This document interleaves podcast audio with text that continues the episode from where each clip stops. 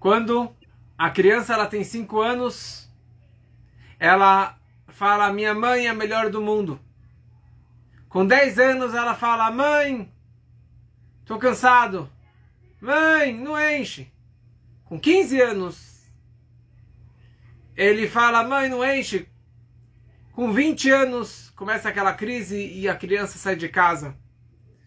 Com 25 anos, ele começa a pensar para trás e fala: Minha mãe tinha razão, o que, que eu posso fazer? Mas agora já foi, né? Com 30 anos, ele já casou, já divorciou, ou sei lá o que mais, não tem mais onde morar. Ele fala: ele quer voltar para casa da mãe. Com, 30, com 50 anos, ele reza todo dia para não perder a mamãe. E com 70 anos, ele daria tudo para que a mãe pudesse voltar para estar junto com ele o tempo todo. Então essa relação de pais e filhos é engraçado, mas é uma realidade em muitas famílias, pelo menos não em todas. Mas é, é como realmente lidar essa relação pais e filhos, principalmente a mami, deixa mame, o carinho, a atenção com cada filho. Para isso nós entramos aqui mais uma vez no Perquê Avot, no Porquê Avot, a Ética dos Pais, no capítulo 5, na Mishnah 22. E eu vou ler para vocês aqui essa Mishnah tão especial. A Mishnah diz o seguinte: Ele costumava dizer, aos 5 anos de idade, deve-se começar o estudo da Torá, das, das Escrituras. Aos 10 anos, o estudo da Mishnah. Aos 13 anos, a obrigação de cumprir as mitzvot, ou seja, o bar mitzvah. Aos 15 anos ele começa a estudar o Talmud, com 18 anos o casamento. Aos 20, a perseguição de um meio de subsistência. Aos 30, se alcança a força plena. Koach, com 30 anos é Koach, é força. Aos 40, a compreensão, Binah. Aos 50, Eitzá, o talento de dar bons conselhos. Aos 60, a velhice. Aos 70, a velhice madura. Aos 80, um sinal de força especial. Aos 90, o corpo se enruga. E aos 100, é como se estivesse morto, desaparecido e suprimido do mundo. Não vamos entrar em todos os detalhes do que, que realmente significa todas essas idades mas aqui, na verdade, a Mishnah, os sábios estão querendo nos ensinar de que como cada etapa e cada idade da vida é muito especial. E como que devemos aproveitar cada momento da nossa vida, cada etapa da nossa vida. Porque muita gente fala, ai, quando eles eram pequenininhos, no nosso colo, ficava lá no berço com a mamadeira, era tão mais tranquilo. Hoje eles enchem, bagunçam e têm problemas e têm dificuldades e têm muitos gastos. Era muito melhor naquela etapa. Como que duas mães se encontraram uma vez. E uma estava reclamando dos filhos pequenos que fazem bagunça e que gritam, que sei lá o que mais. E a outra, já com os filhos bem mais velhos, ela fala: Eu estou com uma inveja de você. Quem dera que eu tivesse com os filhos da sua idade. Hoje é tão mais difícil. Quer dizer, cada um pode reclamar da idade que os filhos ele tem. Ah, meu filho me largou, meu filho me abandonou, meu filho nunca vem me visitar, ele vem uma vez por mês, agora só no dia das mães. Cada um pode sempre reclamar. Mas o que a Mishnah aqui, o sábio está nos querendo ensinar, aproveite cada etapa da sua vida.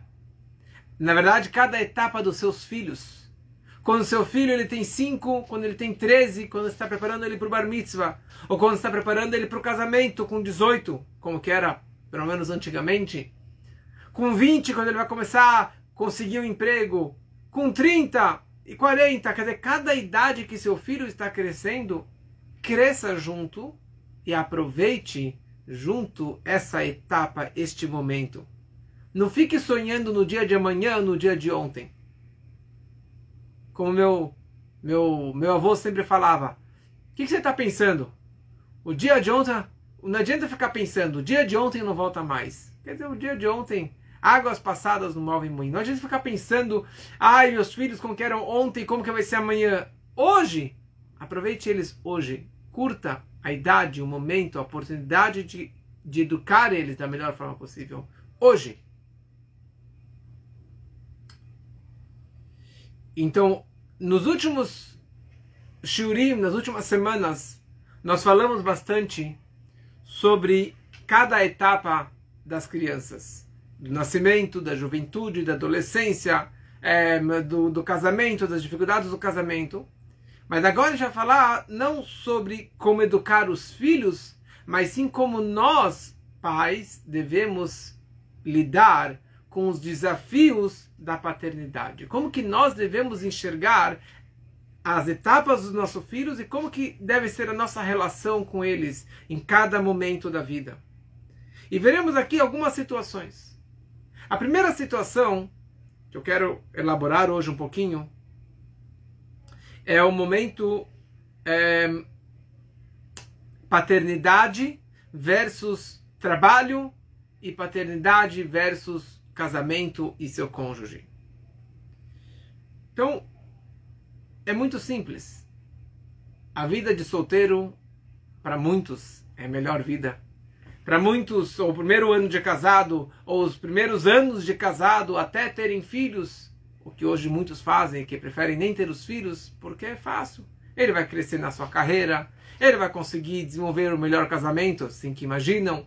Eles vão conseguir é, ir para academia todo dia, correr duas horas por dia, sair nos melhores restaurantes, viajarem pro, pelo mundo inteiro, pelo, pela Europa. E não tem preocupação, não tem filhos. E se tem um cachorro, deixa lá na creche lá dos cachorros, lá no hotelzinho do cachorro. E pronto, não tem, não tem preocupações. Na hora que nasce o filho, agora aí, agora não consigo mais na academia todo dia. Eu não consigo estar com a minha esposa todo dia, eu não consigo ir no restaurante todo dia, na balada, na festa e fazer o que eu bem quiser. Chegar a hora que eu quiser em casa, sair que hora eu quiser de casa. Não, você tem agora muitos compromissos. Você tem agora muitas tarefas em casa. Você chega em casa, tem que trocar a fralda. Ou tem que fazer a lição de casa com o filho. Ou tem que chorar o filho, chega, escutar o filho chorando. Ou a reclamação do filho. Ou preparar a faculdade. Ontem, ontem fiquei mais de uma hora falando com o pai que está querendo mandar a filha para a Argentina e ele quer saber o dilema: a Argentina é bom, não é bom para a filha. As dificuldades crescem. E cada filho, na sua idade, tem outras dificuldades. E isso acaba demanding, acaba cobrando muito da nossa atenção, do nosso tempo, do nosso carinho para cada filho na sua etapa, no seu momento. Então, seu filho está doente, o pai tem que correr até a escola buscar o filho, o pai ou a mãe. Alguém vai ficar em casa porque a criança não está passando bem. E assim por diante. Então, é uma, é uma dificuldade. Quer dizer, eu quero sair para trabalhar, mas eu não posso trabalhar porque meu filho está em casa. Meu filho não tem com quem ficar com ele. Então acaba, na verdade, criando várias indecisões na questão financeira, na questão pessoal do pai, principalmente, ou da mãe. E o que as pessoas se preocupam mais? A carreira. Né? Como ficar com a carreira? Estava falando ontem com uma pessoa, com um casal, e ela, por um lado ela quer trabalhar, mas por outro lado ela sabe que no momento que ela vai engravidar, vai ter um filho, já não vai mais conseguir trabalhar dessa mesma forma. Então, como que ela vai crescer na sua carreira, sendo que ela quer ter um filho, sendo que ela quer realmente crescer nesse, nesse sentido de carreira mais filho? Então fica meio contraditório. Como fazer essa questão? E muitos, e a grande maioria das pessoas, optam em focar, investir no seu crescimento pessoal, na sua carreira ou nos seus desejos e prazeres do que formar uma família. Ou mesmo que ele tiver um filho. Quanto que ele vai investir nesse filho? Quanto que ele vai se dedicar dia a dia? Pensamento, tempo e qualidade com aquele filho, com aquela filha. Então, toda a questão é o que é sucesso? Se a gente pergunta principalmente para uma mãe, para uma mulher, o que significa sucesso para uma mulher judia? O que, que, é, o que, que seria uma realização dela? O que, que seria um sucesso, uma hatzlachá na vida dela? Rebbe escreve que, na verdade, a mulher, naturalmente, o sonho dela, o desejo dela e o corpo dela foi criado de tal forma para gerar filhos, para ter filhos. E isso é natural. É até interessante porque a mitzvah, já falei isso aqui uma vez, a mitzvah de ter filhos, a Torá descreve isso aqui foi dado para o homem, mas não para a mulher. Por que não para a mulher? Porque a mulher não precisa de uma ordem divina, tenha filhos. Porque ela naturalmente ela deseja ter filhos. Talvez mais do que o homem. Ela é menos egoísta. E o propósito de vida dela é realmente o maior prazer e alegria, ou maior sofrimento, é a dificuldade de ter filhos. Então, o papel principal e o sucesso da vida de uma mulher é poder ter filhos, cuidar dos filhos, educar os filhos, estar com os filhos. E essa que é a missão principal de uma mulher. E principalmente de uma Ida Shemame, de uma mulher judia. Ela sabe, isso é natural dela. A Ida Shemame significa, não é Ida é, Freud, não é a mulher judia. Na verdade, Ida Shemame é a mãe judia. É a mãe judia. Porque o papel dela é como mãe. Ela, ela nasceu para ser mãe. Essa é a principal missão da vida dela. Isso que ela sabe disso. Agora, os afazeres, os trabalhos, as coisas da vida, tá certo, tem que fazer, tem que crescer. Mas se ela tiver essa opção de ser o CEO de uma empresa, ou de ser uma mulher, de, ser, de ter uma casa, uma família, ela precisa colocar na balança qual o propósito da vida dela, onde, que ele quer, onde ela quer chegar. Porque é quase impossível de, de, de conseguir conciliar os dois ao mesmo tempo. Então, uma, uma vez uma mulher perguntou para o Rebbe: será que ela deve abandonar o trabalho dela para poder casar, para poder ter filhos, para poder focar nos filhos? O Rebbe respondeu para ela: Kol. Toda honra da filha do rei, da princesa, não é na rua, não é na feira. A princesa, onde ela fica? Dentro do palácio, dentro de casa. A mulher é chamada Akeret Abait, o pilar da casa, o principal da casa, o fundamento da casa. O papel dela principal é a casa, é os filhos. Eu estou aqui falando esse shur, quem está em casa com meus filhos? Minha esposa, Sadeket, ela que está em casa. Agora, não quer dizer que ela não tem que trabalhar. Amanhã cedo, minha esposa vai acordar e vai dar aula, vai, vai trabalhar. Mas ela precisa saber que a principal ocupação, tempo e qualidade dela tem que ser a família. Mishpachá, a família.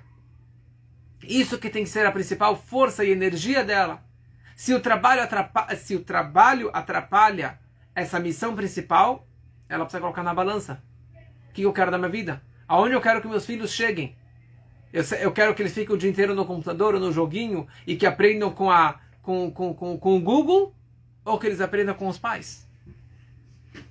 É fácil falar, mas é um trabalho diário de você conseguir não abandonar a si mesmo, não abandonar a academia e a dieta e um bom relacionamento e um bom trabalho e ganhar dinheiro. A mulher, tem, a mulher pode ser o CEO da empresa, ela pode ter um, um, um bom emprego, mas ela tem que saber o foco principal da vida dela. Qual é a energia principal, a cabeça, o coração dela, onde que deve estar?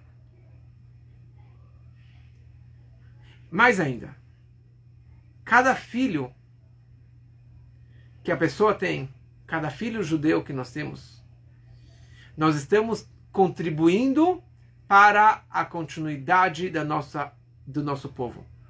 É a maior contribuição que uma pessoa pode trazer ao mundo trazer mais uma alma judia. Aliás, está escrito que Mashiach vai chegar quando o depósito de almas judias terminarem. Existe um depósito lá em cima de almas que Mashiach só vai chegar quando que todas essas almas descerem ao mundo. Ou seja, cada filho que nós temos, nós estamos aproximando a vinda de Mashiach.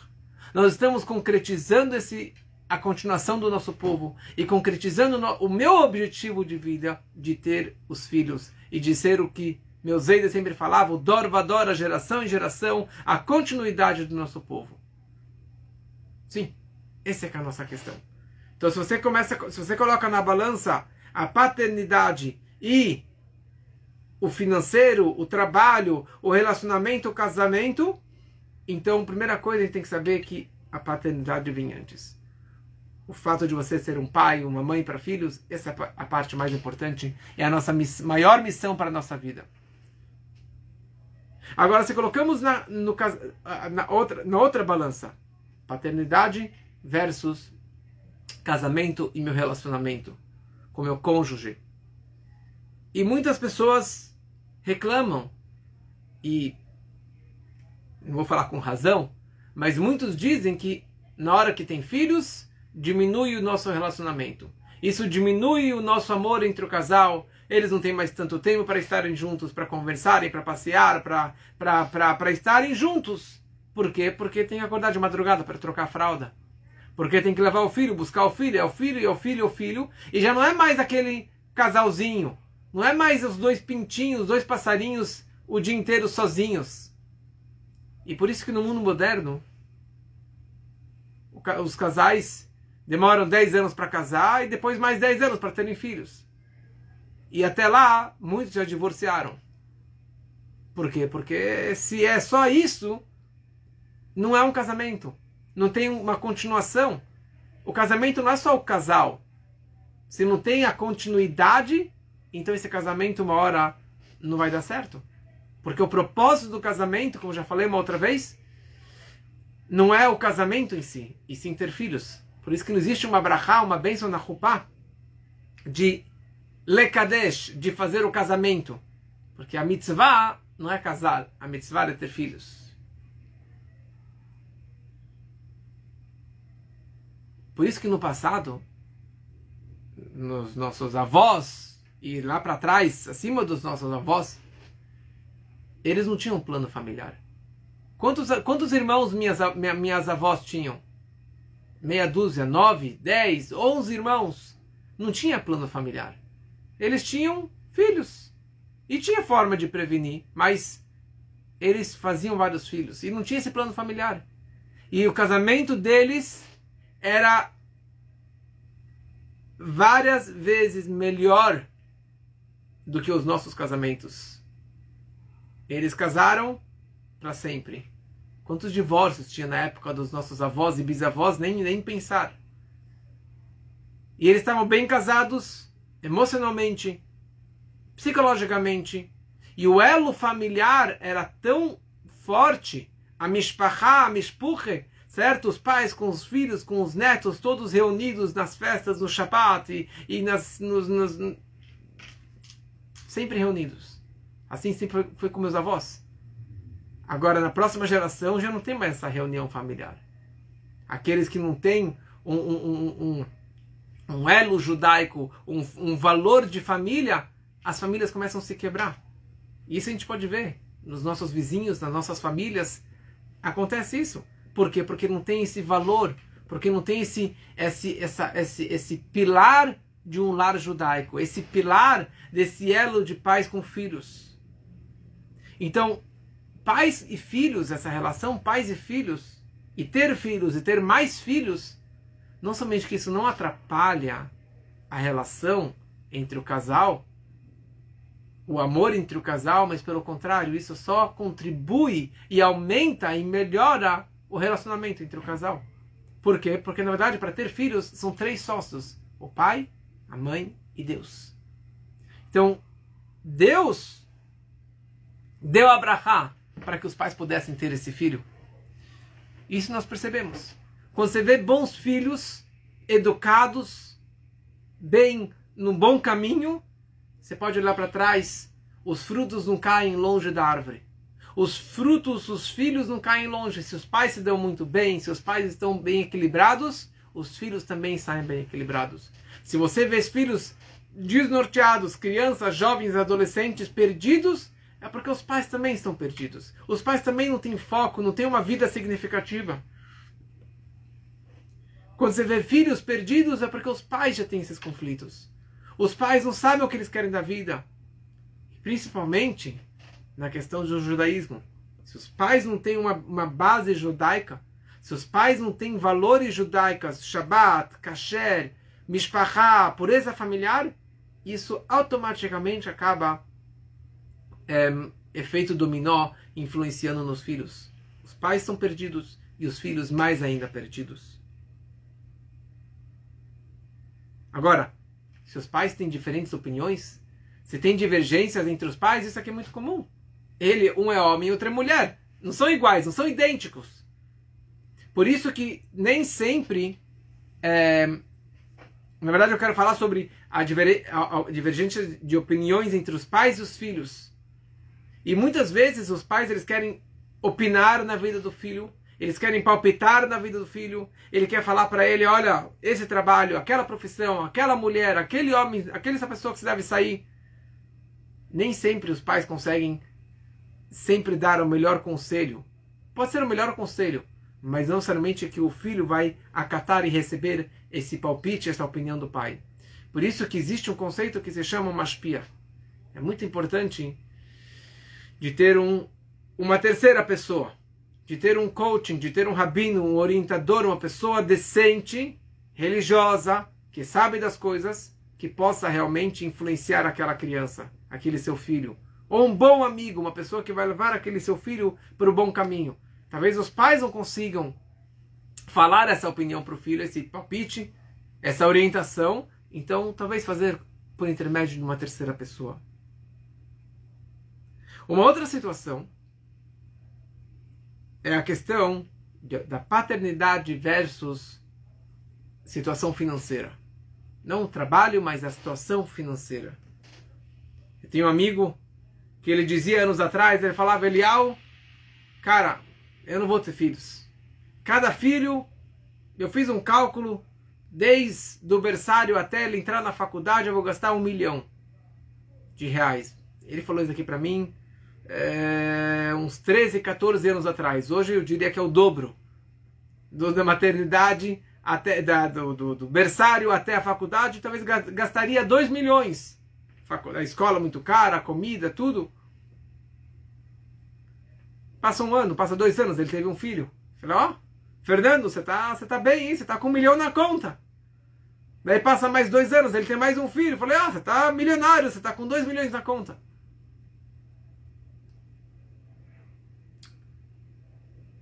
Ter filho é caro? É muito caro. É realmente caro. Educação, comida, passeio, roupa, médico, remédio, tudo é muito caro. Mas isso, essa frase, significa falta de fé, falta de confiança em Deus. Nós falamos do Birkat Amazon, Azan et haolam kulo betuvo bechen bechesed berachamim. Deus ele sustenta todo o mundo Bechen, com misericórdia, com paixão, com carinho. Cada pessoa e cada criatura, cada ser do mundo é sustentado pela bondade de Deus.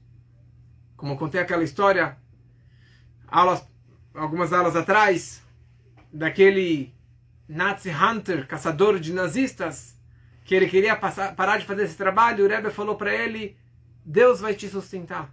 Está fazendo um trabalho importante, não se preocupa. Enquanto está fazendo o que Deus ele quer, Deus ele vai te dar. Ele sustenta cada ser humano. Se ele dá para a formiga a comida dela, você também vai receber a sua comida. Ele se preocupa com cada criança. Se nasceu uma criança, ele já nasceu e Deus vai dar para ele o sustento.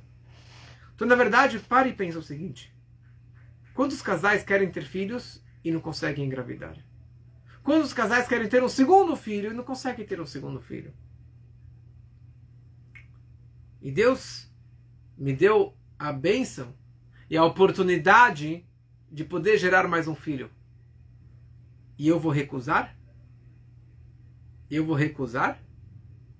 Quer dizer, se Deus ele me deu essa brachá, me deu essa oportunidade, significa que eu tenho a capacidade mental, emocional, física e principalmente financeira para conseguir educar e bancar mais um filho até para sempre, ou até o casamento dele. Agmaral Tamuz nos descreve que aqui tem quantidade e qualidade. A quantidade de filhos traz mais qualidade na questão financeira. E nos dá também mais força, porque cada filho é mais um pedacinho de mim, mais um tempo do dia e da noite que eu tenho que dedicar para aquele filho. Mas não sei como. Mas cada filho que a gente tem, Deus nos dá mais força e mais tempo e mais energia e mais dinheiro para conseguir educar e criar esses filhos da melhor forma possível. Porque cada filho vem com seu pacotinho, vem com seu pécala. Assim que diz no Talmud, que cada, quando a criança ela nasce, ela nasce com um pedaço de pão na sua mão. Ela nasce com o seu pãozinho, ela nasce com a sua com o seu sustento. Por quê? Porque na hora que nasceu uma nova criança, nasceu e foi criado, abriu um novo canal de energia, um novo canal de bênção, um novo canal de brachot, de, de tudo que, que aquela criança vai precisar. Então toda a questão aqui é de você ter o verdadeiro, o um, um approach correto, a visão correta de como enxergar aquela criança. Então, pais que evitam ter filhos por causa de uma questão eu estava semana passada falando, falando com um pai, um grande amigo. Ele falou: agora, Elial, não posso ter filho porque, sabe, é, corona. Corona? Você não pode ter filho? Por isso não vai, você vai deixar de ter filho? Não, porque eu perdi o emprego, não vou ter filho. Ou porque eu não tenho dinheiro suficiente para bancar esse mais um filho. Ou porque eu estou muito ocupado, não vou ter filho de, de estar, não vou ter tempo de estar com esse filho. Todos esses argumentos são argumentos passageiros, são dificuldades momentâneas. O dinheiro vai e vem, o tempo vai e vem, o trabalho vai e vem, corona vai e vem. Aliás, não tem nenhuma desculpa pela questão de corona. Nenhum médico fala que tem perigo. Mas o filho que você está deixando de ter, ou que você vai ter, é um filho eterno e é uma solução e uma alegria, é um prazer eterno, para a eternidade. Então coloca na balança algo passageiro com algo eterno. Então, e assim acontece com tantos, tantos casais mais velhos que já passaram da idade ou que já divorciaram, sei lá, Ih, que pena que não tive mais filhos, eu estou agora sozinho na velhice, eu estou sozinho em casa, eu gostaria de ter mais crianças, de mais filhos, de me apoiarem, estarem comigo, de me trazer mais alegria. Too late! Too late. Então, se você pode, ou se você não consegue mais, oriente seus filhos para que eles tenham mais filhos. Aliás, você pode ter outros filhos também. Filhos, alunos são chamados de filhos. Se você aproxima mais uma pessoa, se você ajuda mais uma pessoa, ele também pode ser considerado seu filho. E mais ainda, cada filho é um crédito na conta. Cada filho é um presente de Deus. E um presente de Deus você não pode recusar. Deus falou: Eu quero te dar mais um filho. Não, não, obrigado. Estou satisfeito, já tive um filho, dois filhos, um casalzinho, tá ótimo. Suficiente. E último ponto é a ideia da paternidade lidando com a família crescendo, com os filhos crescendo, com a dificuldade, com o desafio de cada etapa daqueles nossos filhos. Então, até os 18, eu dou a me melhor educação que eu posso dar para meus filhos. Eu me dedico da melhor forma possível para ed educar aquele filho, como já falamos nas últimas aulas. Fala Mishnah, com 18 anos é roupa. Com 18 anos é o casamento. Por quê? Porque com 18, assim que nossos avós e bisavós e tataravós casavam, com 18 anos, com 17 anos ou até mais cedo, e viveram felizes para sempre. Hoje, imagina, você pensar casar com 18 anos não existe. Mas o conceito que a Mishnah está nos ensinando é que chega o momento dos nossos filhos que eles precisam casar. Porque aí será a sua melhor perfeição, o seu maior aprimoramento da sua personalidade, da sua pessoa, da sua carreira, para si e pelo mundo. Porque se ele vai ficar debaixo da saia da mãe para sempre, ele nunca vai crescer. Se ele vai ficar grudado com os pais para sempre, ele nunca vai crescer. Ele precisa cortar esse cordão umbilical. Ele precisa se desprender. Na verdade, não ele se desprender. São dois lados aqui, two-way street. E a maior dificuldade é os pais cortarem esse cordão umbilical. Sim. Isso acontece com a grande maioria dos pais e principalmente com a Ide Shemame. A dificuldade de cortar esse cordão umbilical. A dificuldade de, de, de deixar o filho, a filha sair, crescer e ser feliz e criar o seu próprio lar. É muito difícil. E nós conhecemos, nós mesmos ou em outras pessoas, essas dificuldades de, de lidar com os pais. Eles têm um enorme amor e, e, e aproximação com os pais, mas chega um momento que vai, vai embora, cresça. E com 20 anos, fala Mishnah, é o momento de correr, lirdov, perseguir, crescer na vida. Com 30 anos, cor, com força. Ele aprimorar as suas forças, usar a sua missão financeira no seu casamento, é, na sua missão judaica no mundo. Então, a toda a questão é qual o papel dos pais com os filhos casando, com os filhos crescendo. Quando já passou dos 18, e hoje eu diria, já depois dos 10, você já não consegue mais palpitar nos seus filhos. Ou principalmente depois do bar mitzvah, esquece. Eles não te pertencem mais. Talvez no passado era diferente. Então qual o papel dos pais neste momento da vida. O papel dos pais é soltar as rédeas, libertar os filhos, liberar os filhos, relaxar, dormir bem, colocar a cabeça no travesseiro, falou: eu fiz a minha missão, eu fiz o meu melhor, agora take care of yourself. Vire-se, quebre a cabeça sozinho, dê com a cabeça na, na parede, mas vai aprender na marra. Quer dizer, rezar pelo filho, tentar ajudar o filho, mas não ficar segurando aquelas rédeas e segurar, segurar o cordão umbilical e não deixar o filho crescer e sair para a vida. Deixa ele correr com 20 anos, deixa ele correr. Deixa ele aprender a correr com suas próprias pernas, tocar a sua vida. Fala a Torá sobre o casamento, como que deve ser o casamento, Alken Yazov Ish etaviv etimo vedavak beishto. Por isso o homem deve abandonar o seu pai e a sua mãe e se grudar com a sua esposa. E essa frase, principalmente em relação ao homem, como que ele deve abandonar aí de chamar abandonar, abandonar, abandonar seus pais, quer dizer, num bom sentido. E ele vai se grudar com a sua esposa e vai virar uma carne só. Quer dizer, Pode ser desagradável, mas os filhos, eles precisam dessa independência. Eles querem, na verdade, eles não querem que os pais se intrometam na vida do casal. Eles não querem que os pais palpitem no cardápio dos filhos e na, na, na, na, na decoração da casa. Eles querem tocar a vida sozinhos. Eles acabam devagarinho, às vezes, deixando os pais de lado, não pelo mal, porque eles não querem essa intromissão, eles não querem esses palpites dos pais. Então, o que, que os pais têm que fazer? Não ficar em cima. Deixa eles decidirem sozinhos. Deixa eles tomarem. E se é algo importante, se é uma decisão importante para a vida deles, deixa ele tomar essa decisão. Para qual faculdade ele vai entrar? Para qual estivar ele vai ir?